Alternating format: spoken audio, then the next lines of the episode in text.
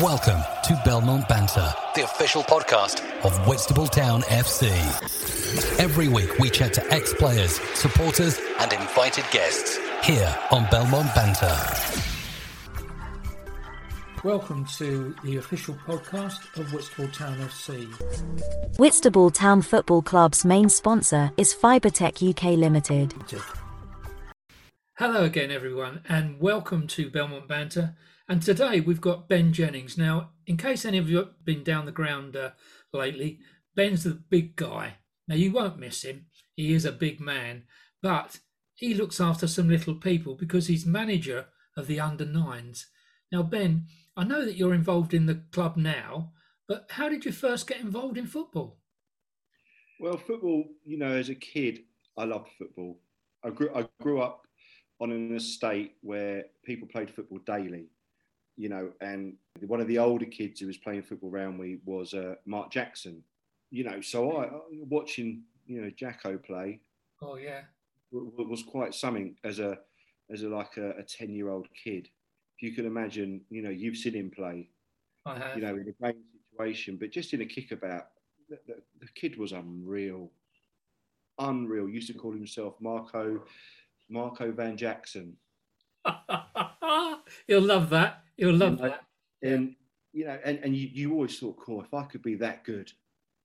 Do you know what I mean? If, Yeah. if I could be half that good. So yeah, growing up, he um he was a West Ham fan. He's the reason I support West Ham unbelievably. You know, they were all West Ham fans where where we played foot football. So that's how I got. That's my early earliest memory of of playing football as a kickabout as a kid. And then when when was the first sort of like organised session, apart from your mates, you know, Well, school team or whatever? Yeah, organised session. I joined Canterbury Eagles when I was about that age. Um, we used to train down the Beverley Field in uh, Canterbury. Played for them for a few few years. Done all right. wasn't really, you know, it was a bit. I didn't take it as seriously as I should take it, if that makes sense. Um, didn't get properly into football till I was at school. Secondary school was when it really kicked off for me. Now you're quite a big guy. What sort of size were you when you were, you know, like eight, nine, oh, ten? I was ripped back then. I was listen right, Tone. I will show you a picture tomorrow. okay. Unbelievable. I love that. I was ripped. Normally the comment is, oh, "I was a skinny little so and so, and this is what I've grown into." Oh, But I no, I, I, was a big lad, but I was ripped. You know what I mean?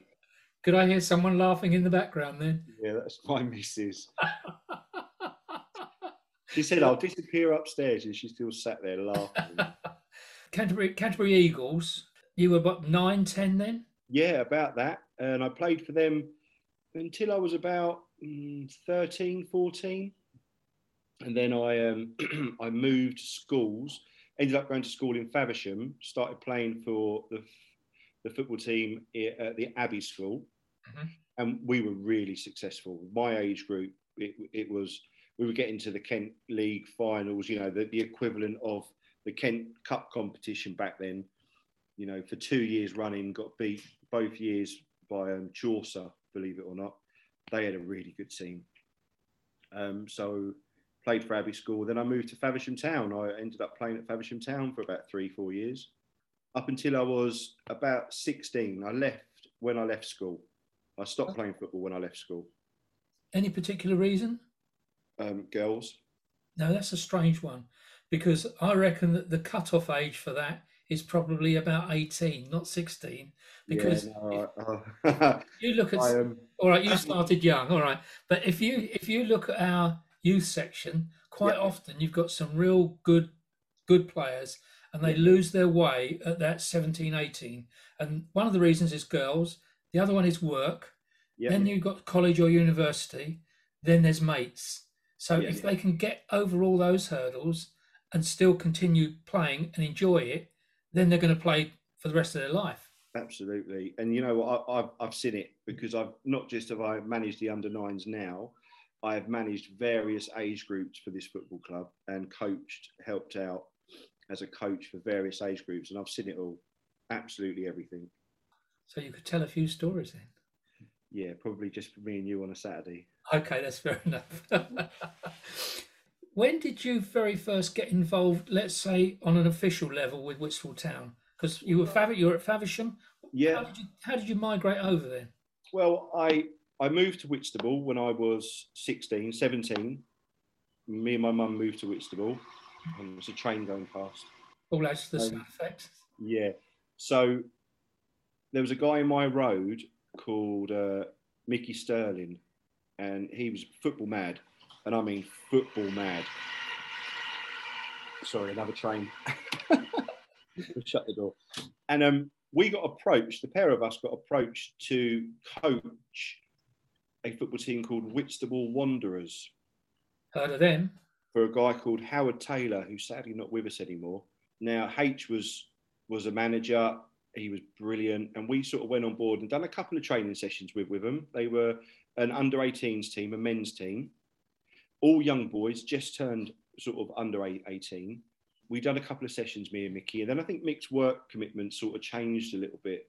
But I stayed for about 18 months with Howard, helping manage them and, and doing the training and that's when I sort of got involved in the, the coaching side of football with Whitstable Wanderers. And then I had a little, um, had, had a break for a few years. And, and when my son turned six, he said, Dad, I want to I want to play football. Brilliant, brilliant. We, we can sort this out, you know. So he's like, right. So I, I, I didn't really look for a team. He, there was a training session held um, by Anthony Sands at the rugby club. He used to do a a, a kiddies training session when I when he first started doing his football, and we used to take him there on a Saturday morning. It was like two pound for an hour and a half, and they used to play football, and, he, he loved it, and that was great. And then all of a sudden, this opportunity for Whitstable Town appeared through another parent. She said, "Ben, look, they're looking for players." So we went, and we were, he was seven, and that's when I first joined Whitstable when, when he was seven, and that was ten years ago now. Amazing. And the home games then for Whitstable Youth were at Chestfield? Correct at Radford. At Radford. that's where we played all our home games. And that's improved a lot as well over the years, hasn't it? Oh, the, the, the what what's been done up there is unbelievable because when we first started up there, we used to carry the goals around in our cars, right? And you know, we'd have all the kit in our cars. Parents would help out, and then Clayton's been, Steve's been amazing, and and Mike was very instrumental in the beginning. Those those two changed the youth of, of Whitstable Town unbelievably when they joined. Unbelievably I can agree there, definitely.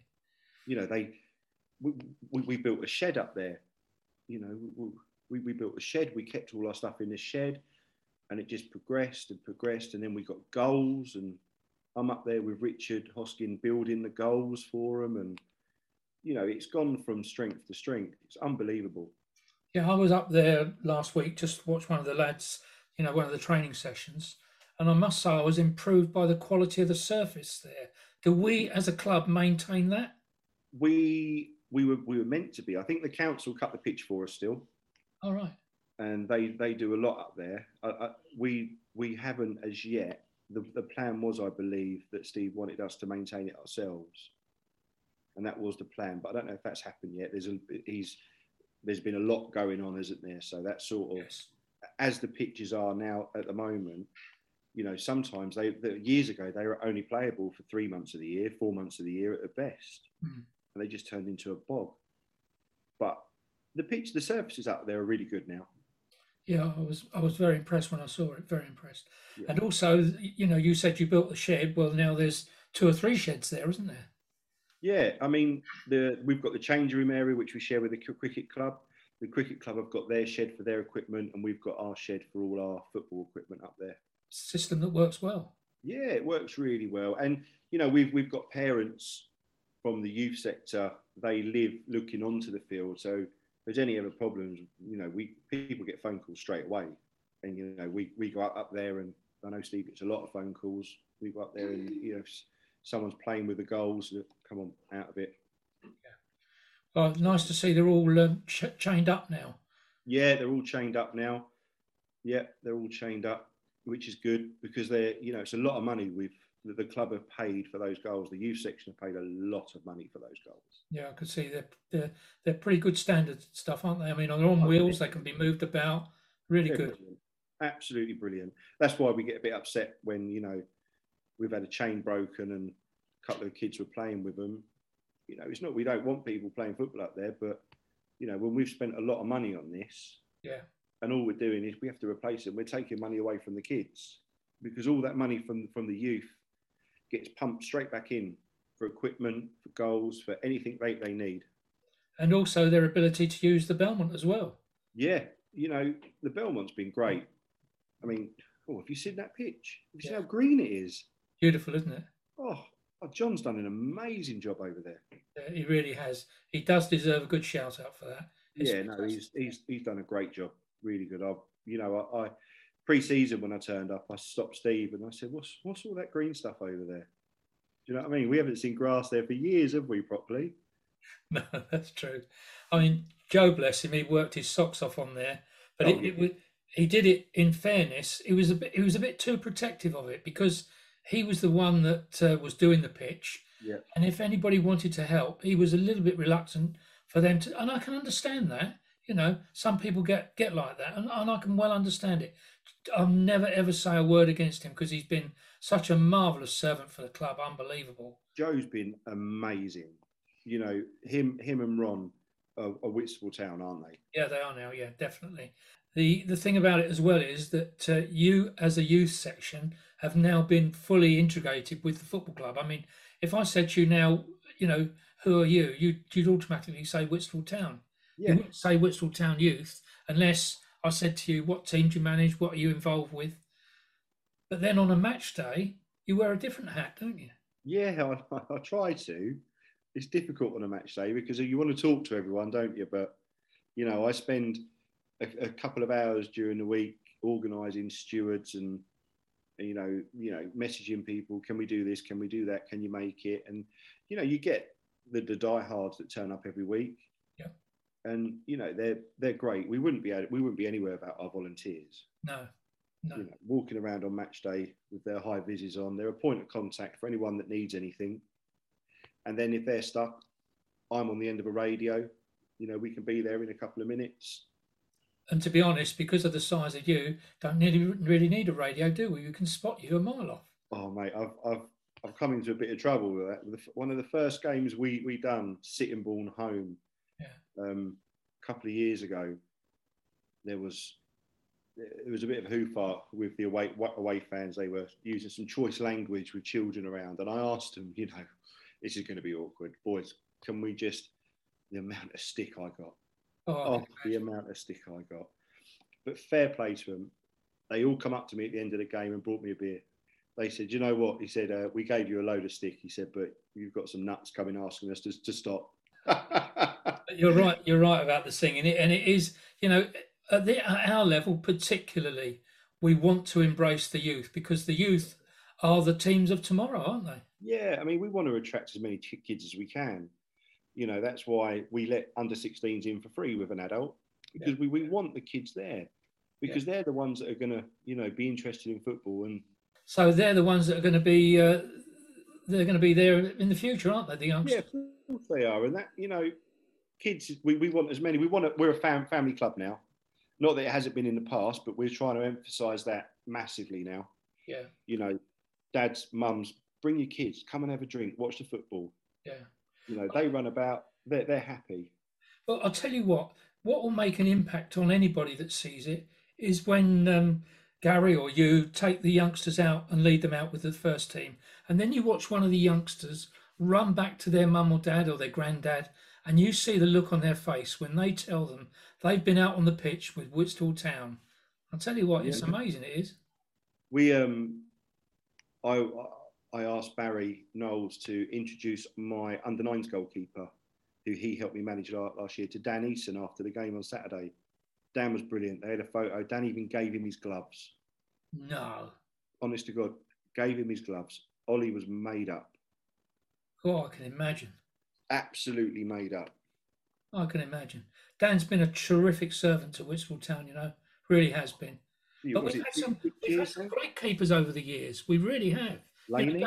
Yeah, yeah, Laney. Go back to Brian Gambrell, Lee Hook, uh, Kevin Fuel, and they've all been around. I mean, th- th- there's another guy, Gavin Wright. Gavin was a reserve team keeper for us for about three or four years. Really? We've had some fantastic goalkeepers. They're loyal, aren't they, keepers? Yeah, yeah, they're a breed apart, aren't they? Oh, they're nutcases. yeah, uh, I'm glad you mentioned Laney because he's a star. He's great. I love Laney. Good lad, isn't he? He's half the man he was. I love that. Love that. Half the man he was. Yeah, the thing about it is that with the the club is that once people get hooked on into it, however they do, you're in. Whitstable Town Football Club's main sponsor is Fibertech UK Limited.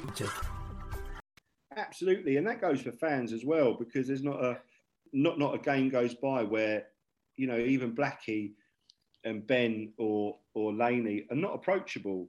No, You that's know, true. They they talk to the fans, they talk to the people all the time, don't they? After the match, Yes. And it's such an important part of the whole ethos of non-league football. Absolutely, absolutely. And I'm sure people tell them some stuff they don't want to hear sometimes, but they they know the crack, don't they? Yeah, they do. They're not going to please everyone all of the time. No, very true. Very true. Well, your journey has not finished yet because uh, you're still there. You're managing the football side. Yeah. What's your long-term aim? Do you want to see them through the years on? Uh, I'd, I'd like to.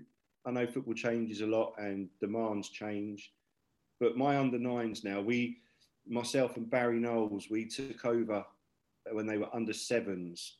Um, Josh had a couple of kids who were in his academy managing them, but they got jobs and their commitments changed. And and Steve approached us and said, "Look, would would you take them on? Because my boy plays in the team and Barry's boy played in the team."